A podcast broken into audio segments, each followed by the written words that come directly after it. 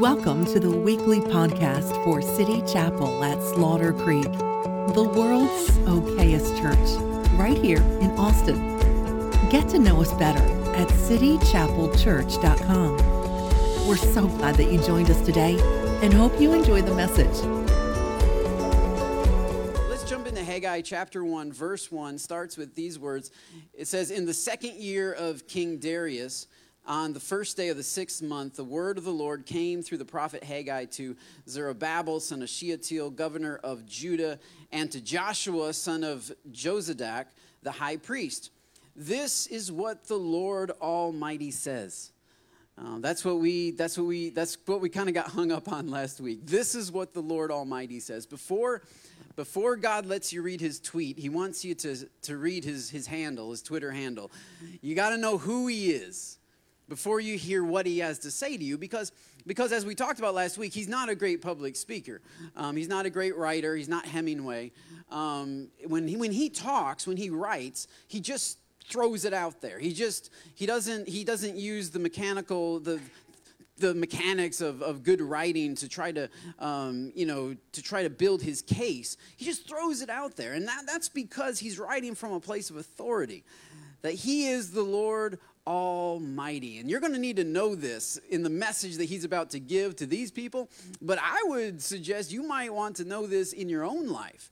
Before you can actually put faith in God and, and respond to Him and obey Him, and, and hey, even fast for 21 days, you might want to believe that God is the Almighty One.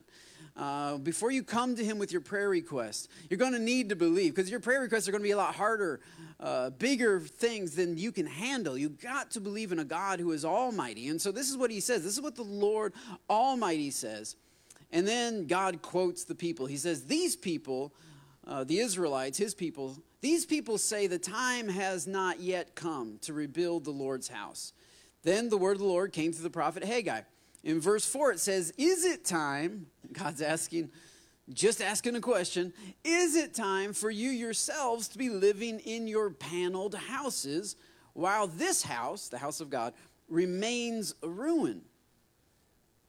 Notice how he's, he's, he's, he's talking about that they're saying it's not time to build God's house, and he's wondering if, it's, if they think it's just time to build their own houses.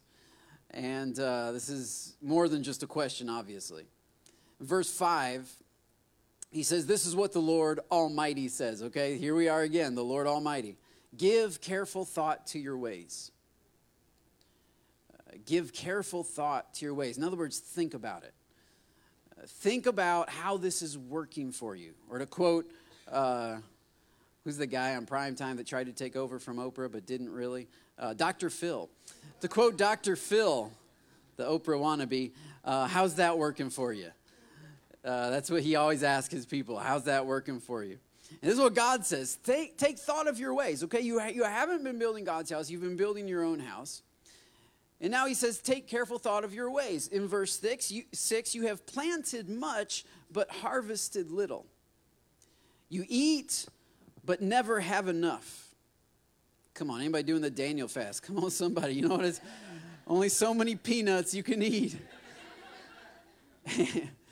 you eat, but you never have enough. You drink, but you never have your fill. You put on clothes, but you are not warm. You earn wages only to put them in a purse with holes in it.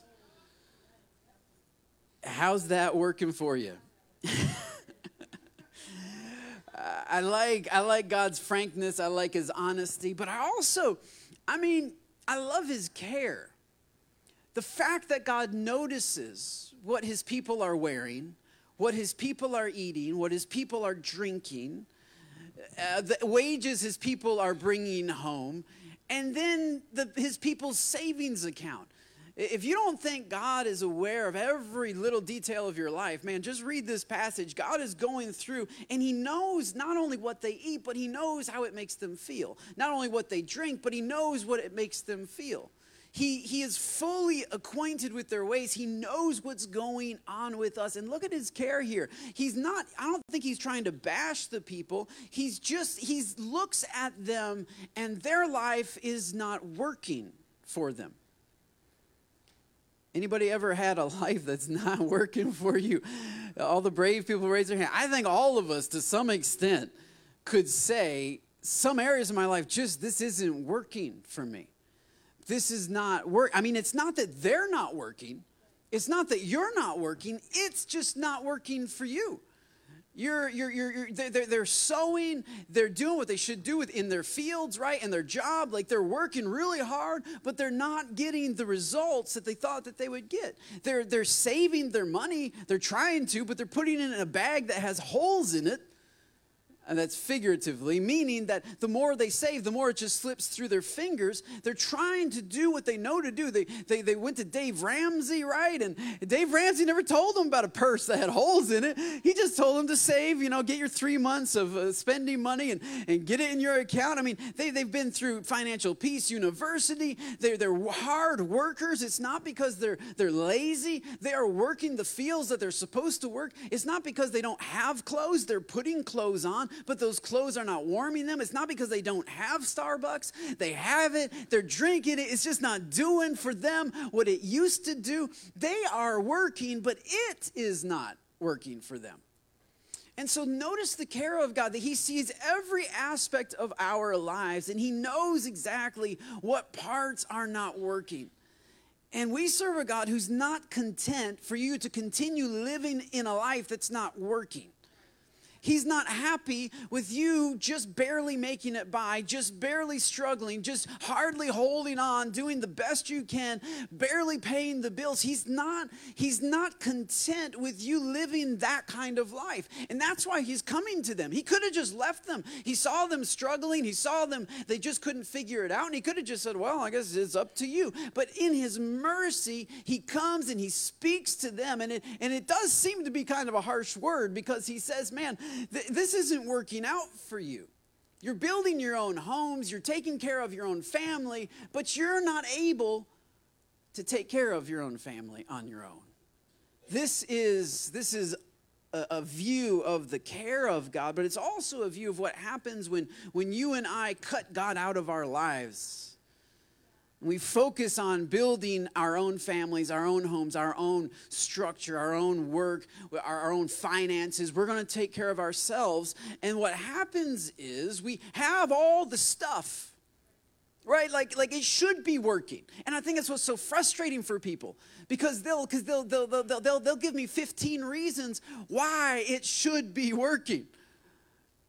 And I'm like, yeah, but, yeah, but is it?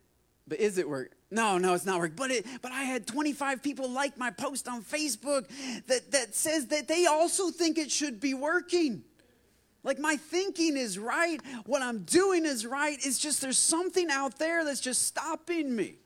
But yet God is confronting his people and he's speaking to them and he's letting them know number one, I care about your life working. I want it to work for you. But number two, it's not working. Like, let's just be honest here. Let's just let's just call it like it is. I love people who say they, they just tell it like it is. Yeah, until they're talking about themselves. Then they're a little bit different. They're a little softer about the way it is. It, suddenly it is. Isn't that harsh anymore? But man, what this guy is doing is he's calling, God is making them look at themselves. And it's like, I know you can look at the other neighbors and tell them like it is, but can you look at yourself and tell yourself like it is? Say, eh, some things are not working. And it's a lot harder, which is why you probably haven't heard somebody preach from Haggai chapter 1, especially not in the new year, new you mentality. But anyway, to really understand this passage, though, and to understand how they got to where they are and what it will take for them to move forward, you have to look at the backstory, which is found in the book of Ezra. Um, the Bible's not written, well, it's not laid out chronologically, so uh, it might be a little confusing to you. But if you turn your Bible back from Haggai, you got to go a number of books to the left, and you'll find a book called Ezra. And Ezra details, really details the story um, that, that God's talking about here through through Haggai. And so I'm not going to read all of Ezra, but if you have time, I mean, it's not a lot of chapters. It's pretty short read. You should check it out. Ezra chapter 1 talks about those people um, that I preached about last week, which are the people who came back from exile. And King Cyrus uh, declares, makes a declaration that, that any Jew that wants to go back to the promised land can go back. They've been in, in, in captivity, right, for, for 70 years, so a couple generations. So, so they, they heard about great grandpa Harry talking about the good old days. And, and, and, and it's amazing. I have a lot of respect for these people that went back. Because these people that went back, I mean, they were going back to nothing. All right, last week we talked about how the promise comes in pieces. God will give you pieces. I use the Legos as an example. God will give you a, a, bag of pieces, and that's your promise. And, and, it's, and, it's, and it's confusing sometimes when we step into the promise because it doesn't look like the box. And, and that first generation, man, they came back. And I have so much respect for them that they, that they left their home, they left their, their culture, what they grew up as, and they just they went back to their great grandfather's culture in a place that was desolate. So man they they, they had a lot of spunk. They, they, they, they, they had a lot of fire inside of them. They went back. That's ezra chapter 1 ezra chapter 2 they start settling in their own homes preparing to build the temple. By the way the main reason the main reason that cyrus told the people they could go back to jerusalem was to build the temple. That was the point that was it. That's what he said. Go back to Jerusalem, build a temple. That's why they went. And so they go back, they build homes for themselves quickly, kind of kind of not great homes, but good enough to provide for their families. And then chapter 2 and then chapter 3 comes along and in, and in chapter 3 they build an altar on the old foundation um, of the temple. And they build an altar. And this altar is a place of worship. This is in the Old Testament, they always called it worship. Uh, it was a place of sacrifice. It was like a stone table or a, a, bronze table sometimes where you would, where you would lay down offerings to God. You would, you would bring your, your animals from your herd, you would kill them, and you would lay them down there and burn them. That's what, that, but by the way, that's what real worship is. Real worship is laying things down to God. If that, that, that real worship is not just singing a song. Uh, that's that's part of it and that's nice but real worship is when we when we create a space in our heart where we are going to lay things down to god things that are important to us. That's why we're fasting because we're laying down starbucks for 21 days because it's important to us so we're laying it down for god.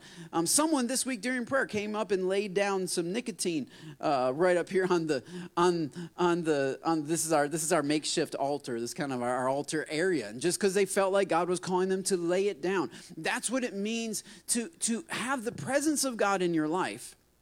Before God comes down and moves in your life, you have to prepare a place of sacrifice. He responds to sacrifice. And it's not that you work your way to salvation. Christ has already done that. But when we lay down bits of ourselves, we receive more and more of Him. We create space for Him. And this is what they did in Ezra chapter 3. Before they even started building the place, they built an altar and they sacrificed. It tells you how much that was like so many goats and bulls and rams and blah, blah, blah. And then they started bringing money and they started bringing their money in order to build the temple. And so they they in chapter 3 they they finished the foundation of the temple. And there's this great this great rejoicing in the people. The people are thrilled about it. they're fired up about it. And they sing this song to god and it's awesome. You to check out uh, ezra chapter 3 but what i like about ezra chapter 3 is right at the very end of the chapter it says that people were shouting with great joy but then at the same time that people were shouting with great joy there were also some really old people who re, that, that were there who remembered the former temple. And then when they saw this, this foundation, how it wasn't nearly as cool as the previous one, they started weeping loudly. And so the Bible says that those that were shouting for joy and those that were weeping were just as loud, so that if you were far away, you couldn't tell if the people were happy or crying.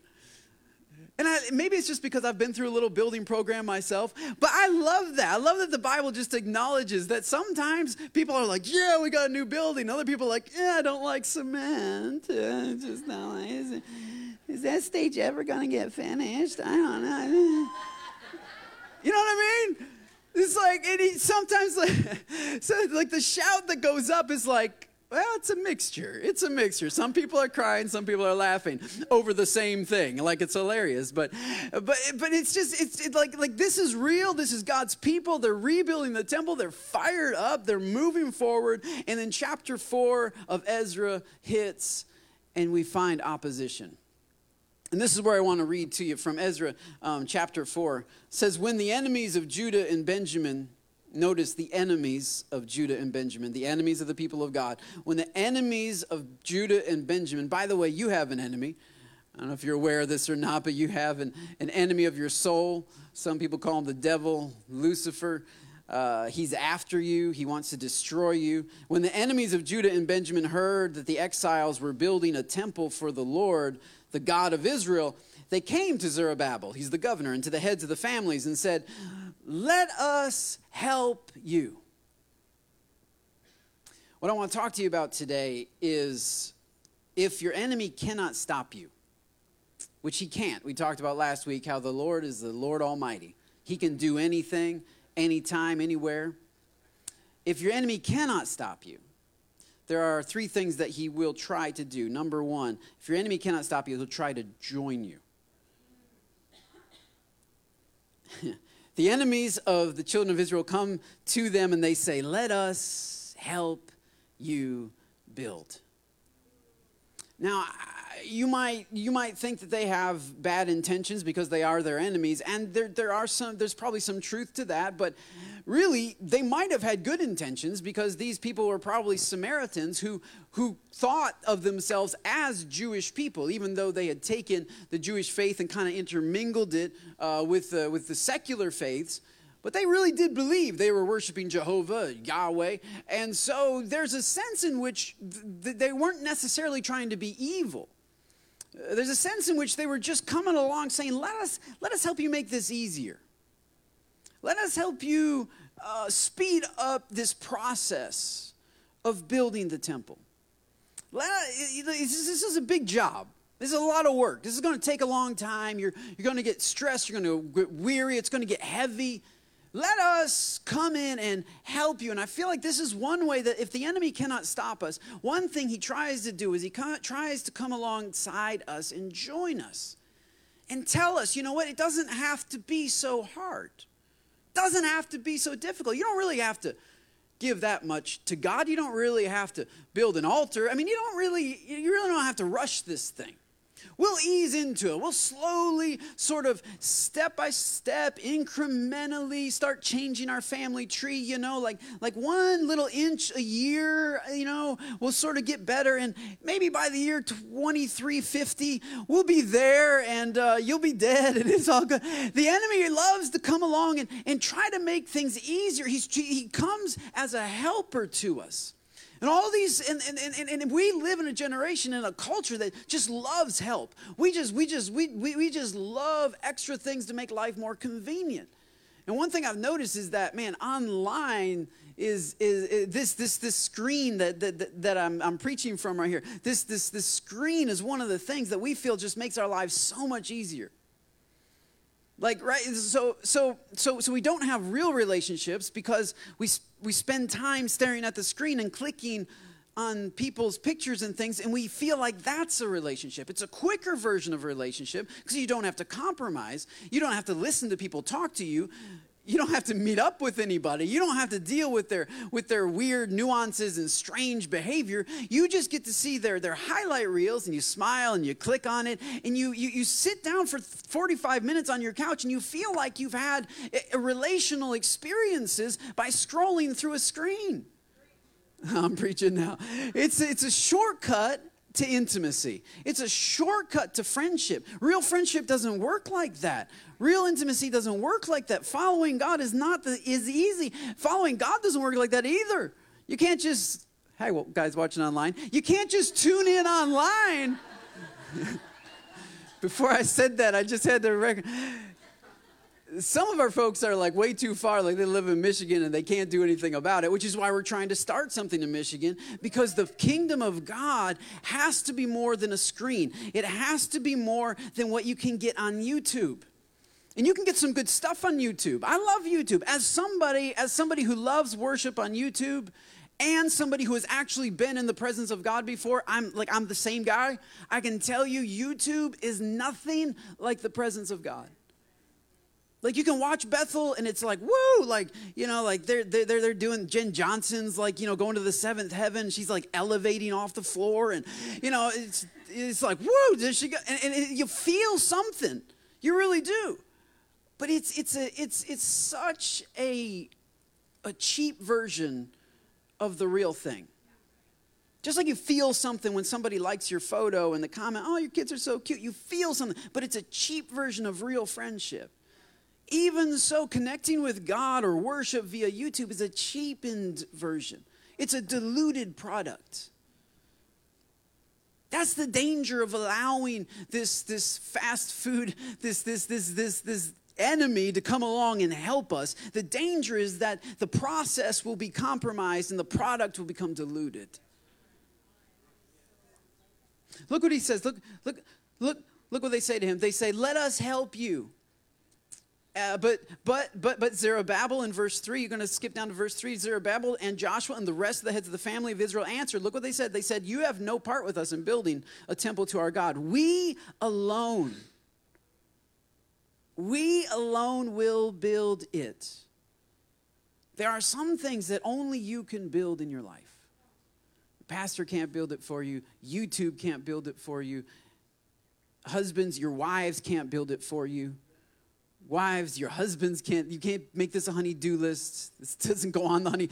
This is you alone. Single people, you're not waiting for a spouse. You alone can build this. And then you'll find another single person who actually likes what you've built because they've been building something also. This is so important that you alone, you alone can build a place of worship in your heart. You alone, you alone can do it. Nobody else can do it for you. You can't outsource this. You can't Amazon Prime it. There's no shortcuts to it. There's no way to make it quicker or easier. All of the help in the world, all of the YouTube, all of the, the Bethel worship that you that, I personally watch on YouTube does not do in my heart what, what 10 minutes of me alone with God can do and what the presence of God can do. Sometimes I feel like I feel like these screens. It's kind of like uh, it's it. I, I know I sound like an old person talking about these screens, but I'm just trying to tell you what it really is. It's not your life. It's a screen, and so and so I feel like these screens. It's kind of like it's kind of like people pressing their noses up against the windows of a really good bakery. Have you ever been to a really good bakery? Anybody been to a really good we're, we're one week into the fast, and so most of my examples are going to be about food. I'm going to talk about some steak here in a minute, some bakery, man. But I mean, you get there's a there's a bakery down New Braunfels, just down the road from where Shannon works, and uh, we like to go there. It's like the oldest bakery in Texas, is what they say. I don't know how you prove that, but we go we we we we, we go to that on our family fun day, and it's and it's a pretty good bakery. It's not like the one we went to in Maine. That was pretty awesome. The East Coast, man, they have some great bakeries. London, the one I went to walk to walked into in London was even better. So, but there's some there's some pretty good bakeries. The one in the one in New Braunfels is good. I love their apple turnovers. You know, it's like the the fluffy pastry, and uh, it's drizzled with that white sugar. And man, when it's warm, it's got all that fake apple stuff in it. When it's warm, mmm, it's good. Oh. See, some of you guys are salivating right now. You're feeling it. And I'm telling you, maybe, maybe we ought to do that Friday, honey. Like, we're, we're fasting, but that doesn't mean we can't go look in the window, you know? just like, just, just lust after all that bread, all those buns, cinnamon, cinnamon buns, that is. You know, I mean, you just like, you just, like, even as I'm describing it, but I mean, certainly when you see it, you feel something. You're like, mmm, that's good stuff. And I feel like these screens, it's kind of like that. It's like, it's like peering through the window of a, of, of, of a bakery, like, like looking at the presence of God, and we're like, oh, that looks good. That man, that really looks good. And you feel it, and wow, that looks good. But but let me tell you, the, the if if looking at a pastry looks good, when you open the door to that bakery and that smell just hits you in the face if it looks good, it smells so much better you might forget what a what an apple turnover looks like, but you will never forget what it smells like. You will never forget. Smells get registered in a deeper part of your brain, and it gets it gets down into your spirit. And then when you actually taste it, oh, taste and see that the Lord is good. This is what it means to know the presence of God. Is not just to press your nose up against the window and watch other people enter into these amazing experiences. God wants you to step into an amazing experience yourself yourself and smell it and taste it and eat it and be filled with it. Your kids aren't going to remember how you tuned in online. Your kids are going to remember what they felt when they walked into a place where the presence of God was. They're not going to get addicted to watching worship. They're going to get addicted to feeling and smelling and tasting the presence of God in worship. These are the things that stick with you 38 years later. This is the stuff that you go back to. You don't go back to a picture. You don't go back to a window shopping version of Christianity. Nobody's nobody's leaving anything significant to watch something. We are we are we are dropping so many important things because we have tasted something that is so good that all this nasty Hershey's just simply cannot compete. It's got like I don't know. I don't know what it has in it. Is it chalk or something? What do they put? Some kind of filler in the Hershey's? I don't know. It's not like once you've had Godiva, you can't go back. You just can't go back to that. Once you've had real pastries, like you can't go to McDonald's and get the little, you know, apple, whatever that nastiness is.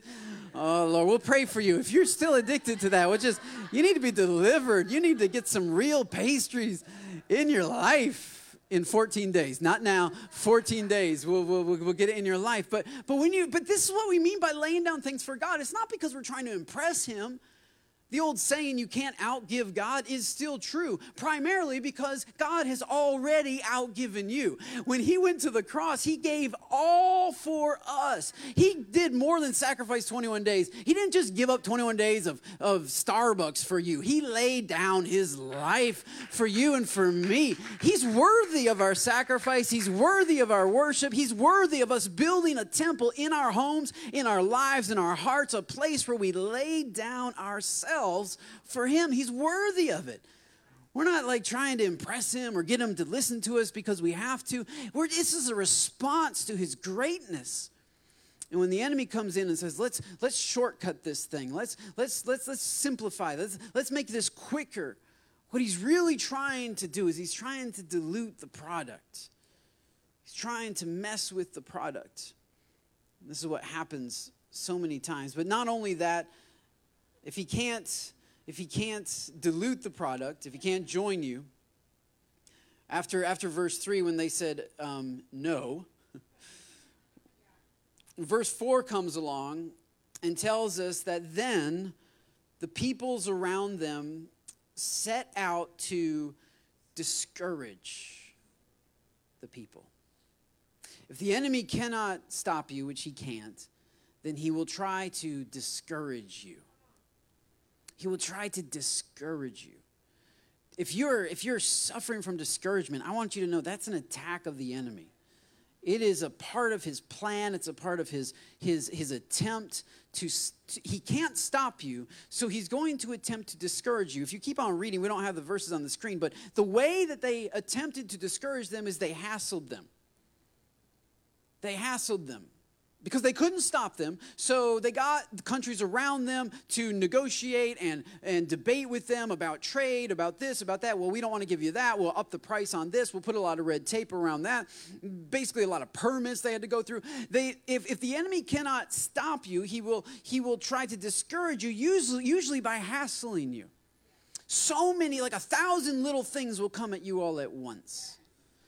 It's not the size of the things that break you down. It's that there are so many little things, annoyances, burdens, distractions, pressures, uh, that, that suddenly seemingly out of nowhere just starts surrounding you. When you start trying to build a place for God's glory in your life, the enemy is going to start hassling you. It'll be in your finances, it'll be in your family, it'll be in your friends, it'll be in your church, it'll be something the pastor says. It, it, it, will start hassling the pressures of life, the burdens of life, your kids, the, their schooling, your schooling, uh, your relationships with your spouse. Suddenly, things are, suddenly, all of these little things are going to start nagging and picking and pecking away at you. And it's, and it's an attempt of the enemy to discourage you. And the, the word discourage, it's not an emotional word in the Hebrew. The word discourage here in Scripture means to, to get their hands to hang down. That's what it means. It doesn't mean to make them emotionally weary. Obviously, that's part of it mental weariness eventually affects your hands, and your hands go down. To load you up with so many cares, so many concerns, load up your schedule with so much to do that you are carrying so much through your life that finally you just, your arms get tired, your legs get tired, your heart gets tired, your mind gets tired, your life gets tiring. It's, it's exhausting. And you're so exhausted that your hands just do this. Because the enemy knows that if, if your hands can go down, that if he can take down your hands, your hands in, in the Hebrew mind, it's, it's, it's, it's what you do. It has to do with your life. It has to do with, with your walk, what, what, what we would call your walk. It has to do with what you're, how you're living. The things that you used to do, you stop doing them. The things you used to care about, you stop caring about them. The things you used to be committed to, you stop being committed to them. Be- why? Because of all the little hassles, all the little nagging things that, that you just couldn't take one more thing, and so your hands go down. And this is a this is a ploy of the enemy to discourage you. When your hands go down, it stops you from accomplishing your purpose. That's one of the reasons why you're eating, but you're not filled. You're drinking, but it's not working for you. That's why it's not working for you, because your hands went down. As a preacher, if my hands go down, you can't really hear me very well. I, I the, the thing that projects my voice to this congregation is, is, is, is in my hand. The thing that projects my voice is in my hand. And if my hand goes down, if your hands go down, God can silence the message that was supposed to come out of your life. People won't hear what He's doing for you and in you and through you. Your family, those around you, they won't be able to hear you because your hands are down and you're walking around like this and you're talking just as an average person. You don't have the amplification that God intended you to have. You don't have the power that God intended you to have. You don't have the joy that God intended you to have. And if you try carrying all this stuff without joy, if you try doing all this stuff without peace, if you try doing all this stuff without, without the presence of God in your life, it is heavy.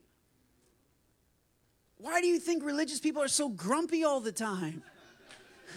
it's because they're tired.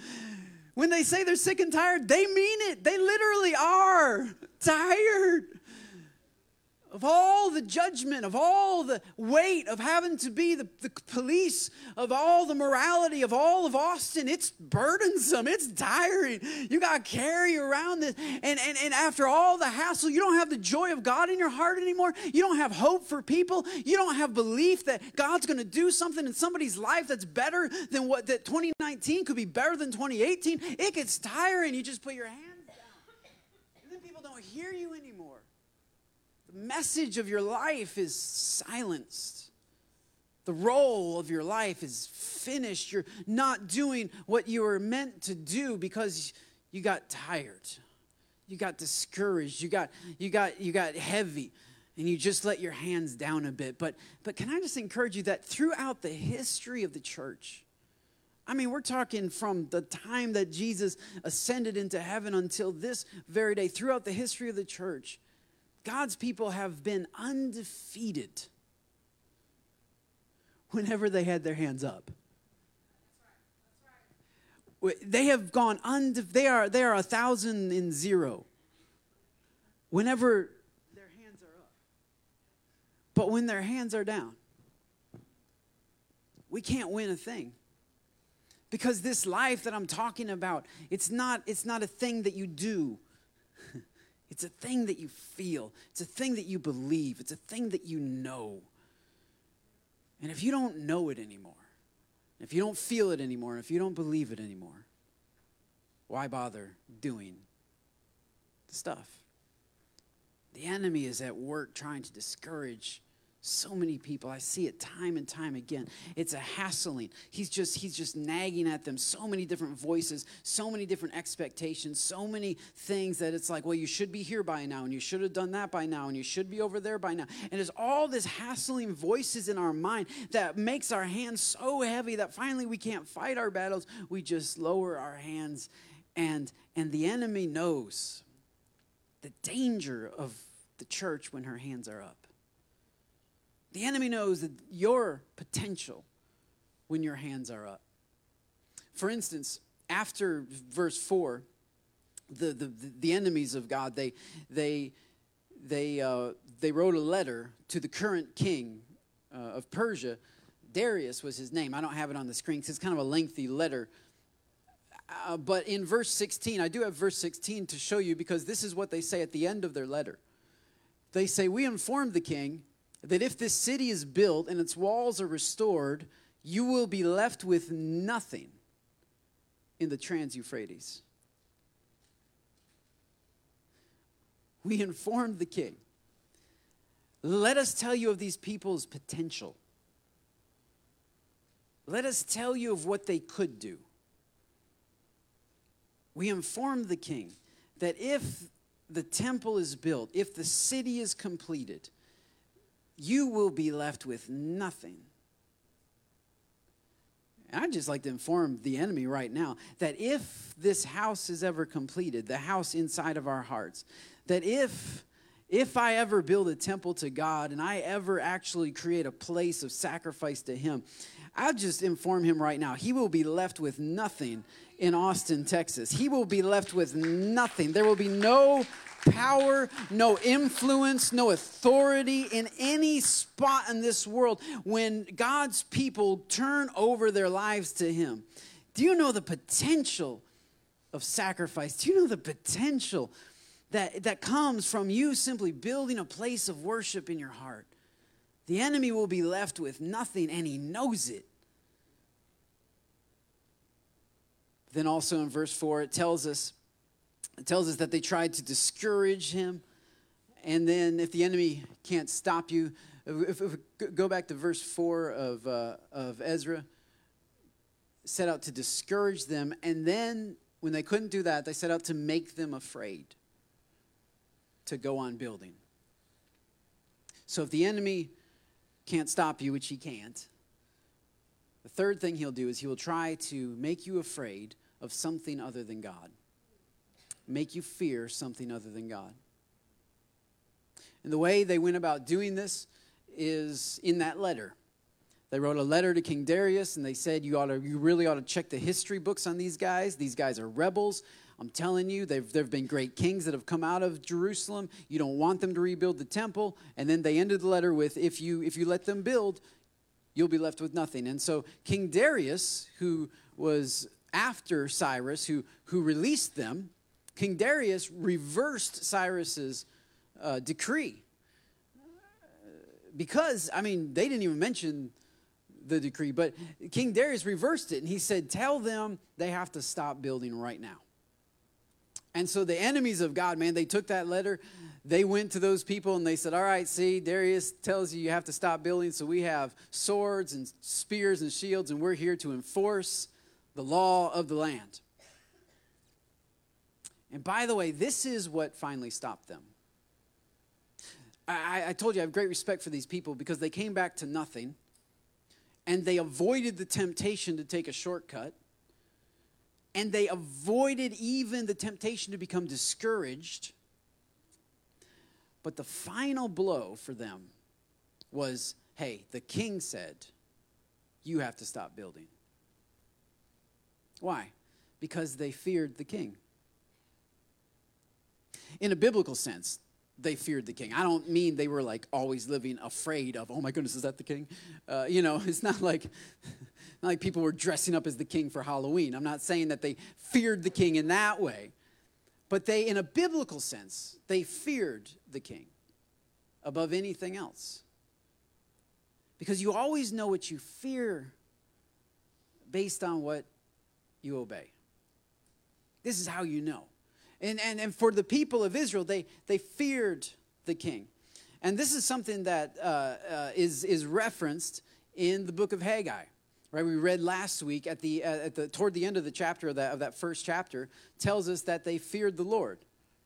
Right? Uh, verse, I think it's verse 12. I think we actually have that to put up on the screen. In verse 12, it says, Zerubbabel, after Haggai's message to them, Zerubbabel, the son of Shealtiel, Joshua, son of Josedek, and the high priest, and the whole remnant of the people obeyed the voice of the Lord their God and the message of the prophet Haggai because the Lord their God had sent them, and the people feared the Lord. And this is, this is what I want to leave you with. This is, this is what I want you to think about is there is a fear of the king, and then there is a fear of the Lord. And we don't talk about fear of the Lord very often because, like back in the 50s, it was kind of made to be like, well, you got to be afraid of God because He's going to thump you at any given time. You just have to, you know, He's going to zap you, and uh, you just you just never know when He's going to get mad at you. And then, sort of somewhere along the way, we really watered that message down to fear of the Lord means to have a sort of reverence for Him. So when you come into church, take your hat off and just kind of honor Him. You know, it's just sort of this honor thing. But neither one really catches the true meaning of the word. And so, and so I want to give you a definition that I think is a great working definition from uh, Gateway, from we, when, when we went to Kairos. This is the definition that they use. And I really love this definition of fear. And we have it to put up on the screen for you. But they say that it is a heightened awareness of the dynamics of a relationship between me and a superior object that I believe will affect my future. So this is a mouthful. So we need to read that again. It's a heightened awareness. So it's a realization. You're coming, this dawning is coming upon you. You're realizing this. It's a heightened awareness of the dynamics of a relationship. There's a relationship between me and a superior object that I believe, and that's key, will affect my future. So, for instance, uh, me and the kids were out um, hunting. What were we? I think we were hunting a squirrel or something with BB guns. I don't know. No, it was a rabbit. That was it. We were hunting a rabbit with BB guns on our 14 acre property. We're walking along, and there's this, we don't hardly have any trees in our property. There's this one spot that's kind of wooded. And this is last year. We were out there. This is in the springtime, so the, the, the trees were kind of full. And uh, we were out there in the wooded area with our BB, they had BB guns. And um, I'm trying to help them, you know, maybe shoot this rabbit. And, um, because rabbits dig holes for the horses. The, the horses' feet fall in, it breaks their legs. So um, we're really saving the world, actually. Um, look at me like I shot Bambi. Uh, anyway, we, we, were, we were out there, and um, Madden suddenly sees a snake, and it's a, it's a diamondback uh, rattlesnake. And she's like, Dad, Dad, stop. And I, uh, she's great at spotting those things. And so we all freeze. And suddenly, like, we're not looking for a rabbit anymore. You know what I mean? Like, I guess the rabbit's just going to dig some holes, some horses are going to break their legs, and life is going to go on. Um, I'm now thinking about the dynamics of the relationship between my kids, especially, and me and that snake. Because that snake is, in this environment, superior to us. We got BB guns. we don't, we don't have AK 47s, we just have a BB gun all we can really do is like swing the gun at it and run. Like that's about all we can do. And it's about 10 feet away from us, and it's about a five, seven foot snake. And it can basically jump that distance. And if it bites one of my kids, they will die. This will affect their future. This will dramatically affect their future if it bites me. I'm small enough, I'll probably die. It'll affect my future. I believe I mean, you don't have to. You don't have to give me a, a, a, pamphlet. You don't have to preach to me a sermon about how the. I see the snake. I see the fangs. I see the diamonds on its back. I hear the little, and I'm like, um, that thing could affect my future, and so I stop everything else I'm doing. I don't think about anything else. We're not hunting rabbits now. Kids, hand me your guns. so they hand me the guns, and I'm like, okay, now count of three. You guys run back to the house. So they take off running. I stay there, make sure they clear. Snake kind of starts moving a little bit. So I pump the little, you know, shotgun. Ping! I hit it and it starts moving faster. I'm like, that's not a good idea. So I run.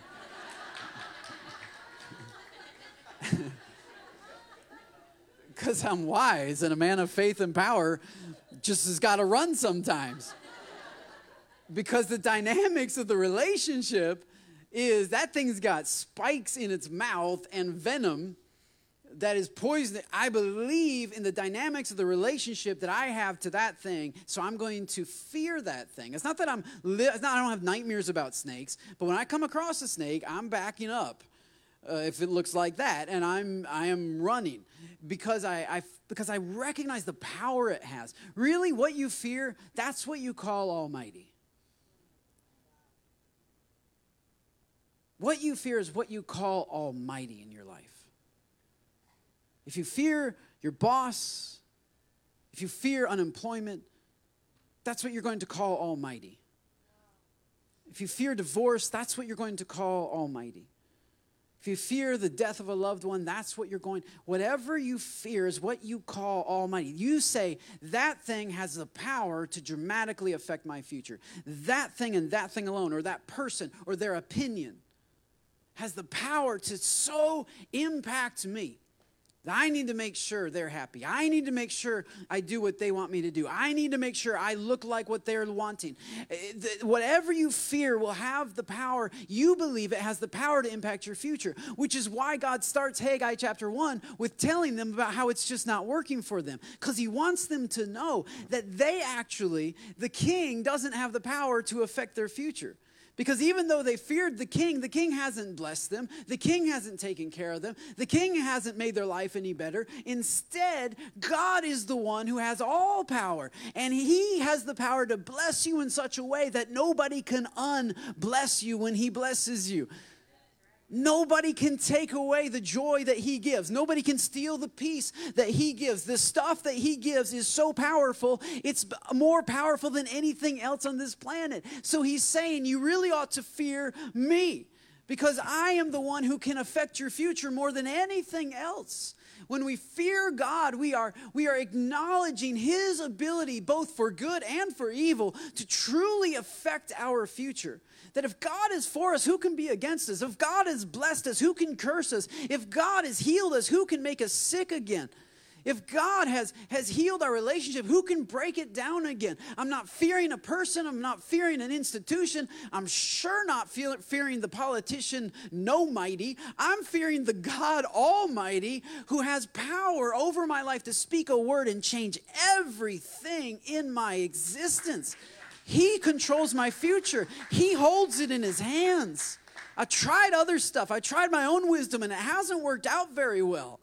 I've seen the power of God, though. He steps in. He brings money from all kinds of places. He brings help from all kinds of places. He organizes and orchestrates and sets up and brings up kings and he takes down kings. He, he is sovereign over all of creation. And so I believe he's almighty. So he's, he's the one that I choose to fear. And this is what the people did. They chose to fear God and they began to build the building of God. In Haggai chapter 1, they began to build. Now, what you need to know is that technically they had stopped. They had stopped for 15 years. King Darius told them to stop building, and so they stopped. About 15 years later, Haggai came with the message. I'm 38 right now, which means 15 years I'd be 53. I'd still be pretty strong, able to do some stuff. My daughter, she's 10, she'll be 10. She'd be like 25 in 15 years.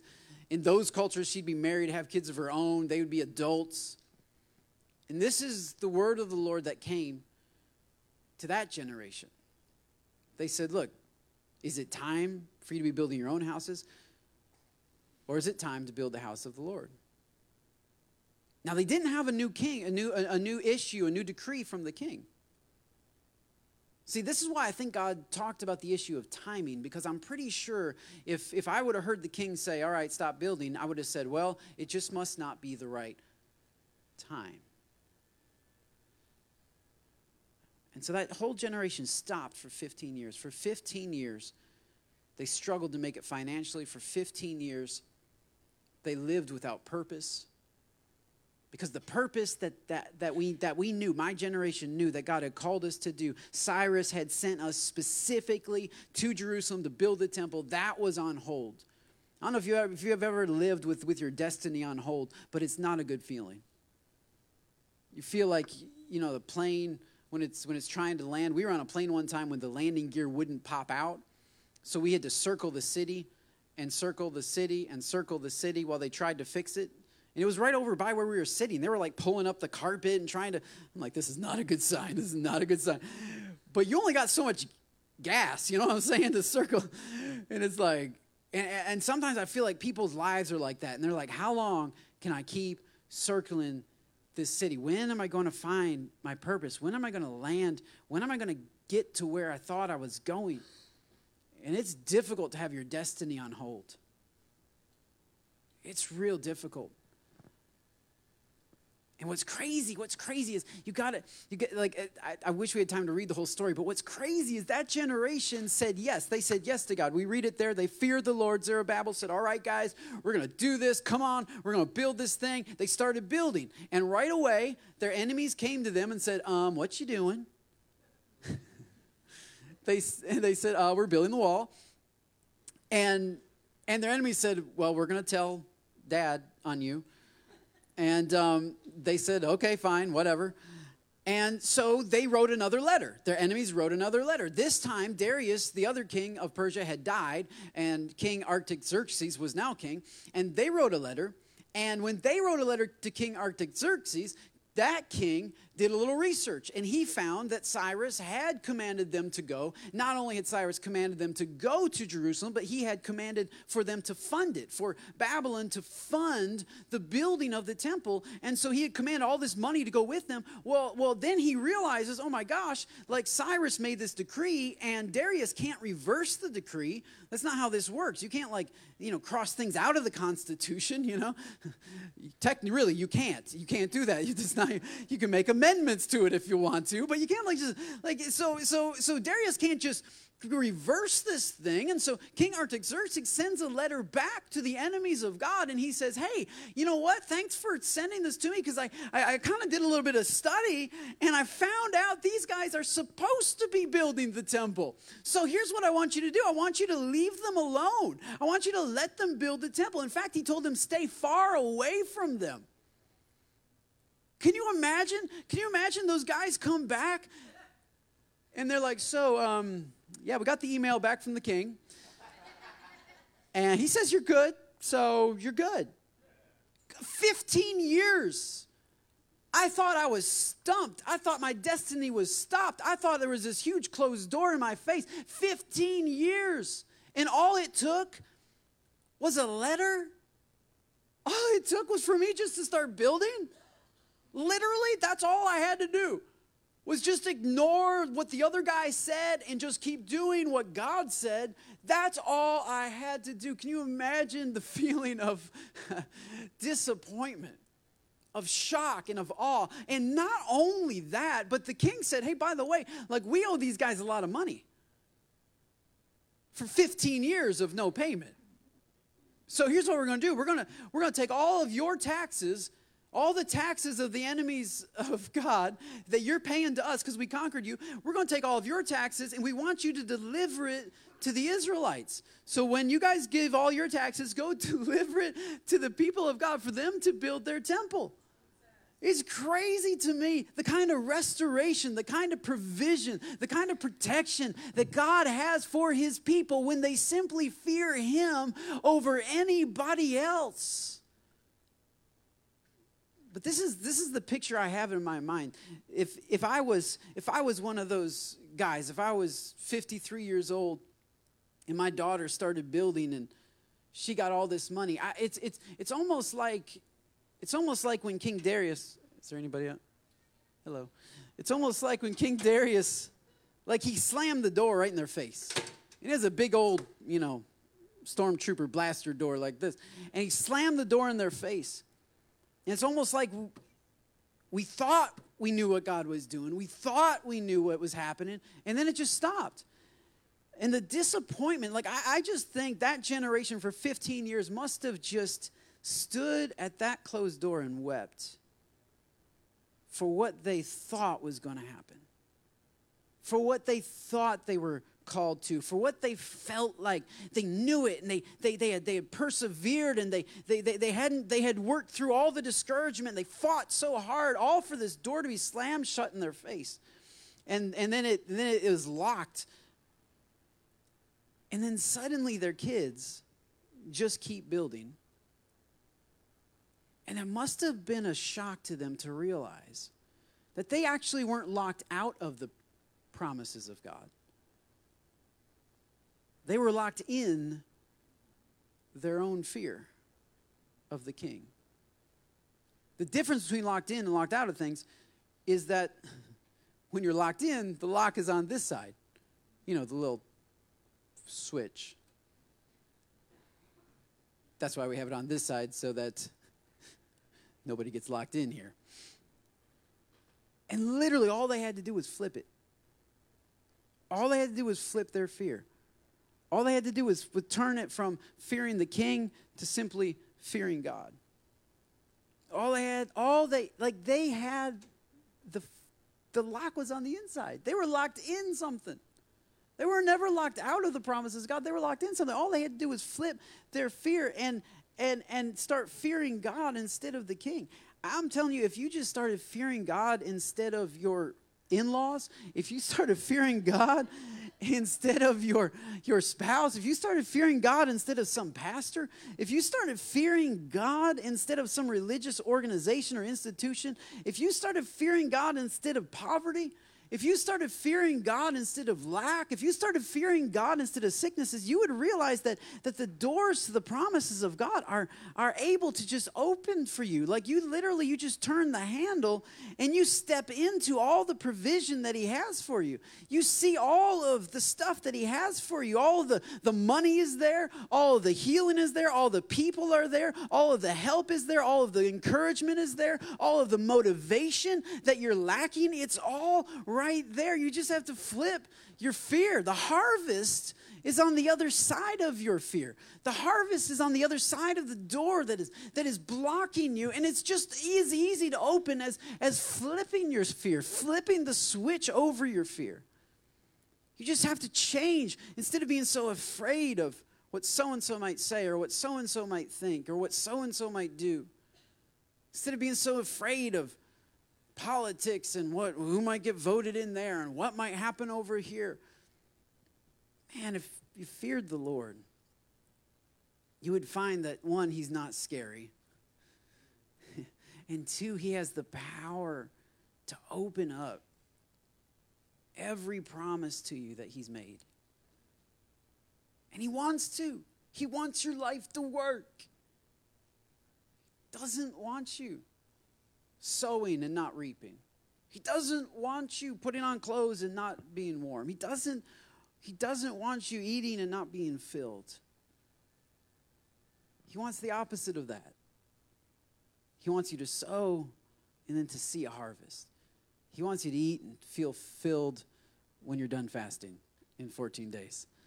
He wants you to drink and to enjoy it. He wants your life to be full. Would you bow your heads and close your eyes with me for just a minute? I just feel like the Lord's speaking to some people today. And I just feel like I want to give an invitation to you to, to, to invite Him and to shift the fear. Really, to invite Him to prove Himself to you, to show Himself to you, and to shift the fear in your heart, to go from fearing man, fearing yourself, fearing that you won't measure up to what you thought you would be, all the ways in which we could fear, but rather to fear God, to recognize His Lordship, His power over your life, that He has all power over your life and He can affect your life, dramatically change your life. That's, what, that's where salvation begins. It simply begins with recognizing that God is able to do exceedingly abundantly above all that I can ask or think, that He can change my life in ways that I cannot change my life. That He has the key to my harvest. He has the key to my fulfillment. He has the key to my, to my future. He can affect my future. And I don't know if you've never made that decision to follow Jesus and to make Him the Lord of your life, to make Him the Almighty in your life. Maybe you have made that decision and you've you've opted for other kings and other decrees, other voices are weighing heavily on you. and you need to reaffirm that decision, would you just raise your hand right now and just say, That's me. I'm making that decision. I am putting, just put your hand up high so we can see it. This isn't between, really, I mean, we're not, I'm not going to do anything, but I just think if you're truly desiring God, man, Father, we raise our hands to you. We lift our hands to you and our hearts to you. We need you. Lord, forgive us for bowing before other kings. Forgive us for bowing before other opinions and other pursuits. Even, even the pursuit of our own heart, the, the desires of our own heart. We don't really know how they got there. You know how they got there, so you would probably be able to label them better, but we bow before you. We yield to you. We say that you are God. You are Almighty. You have the power to do everything that you've promised. You have the power to take my life and do something beautiful with it, do something meaningful with it. Lord, I believe, I believe. That, that, that's the key, is that you would believe. Whoever believes in the name of the Lord Jesus Christ shall be saved. There has to be a shift in what you believe, not just, not just a thought in your head, but a belief of your heart that God is able I believe that God is powerful. I believe that He is more powerful. And all of these areas of my life that aren't working is evidence of my lack of power. I don't have the answer, I don't have the path.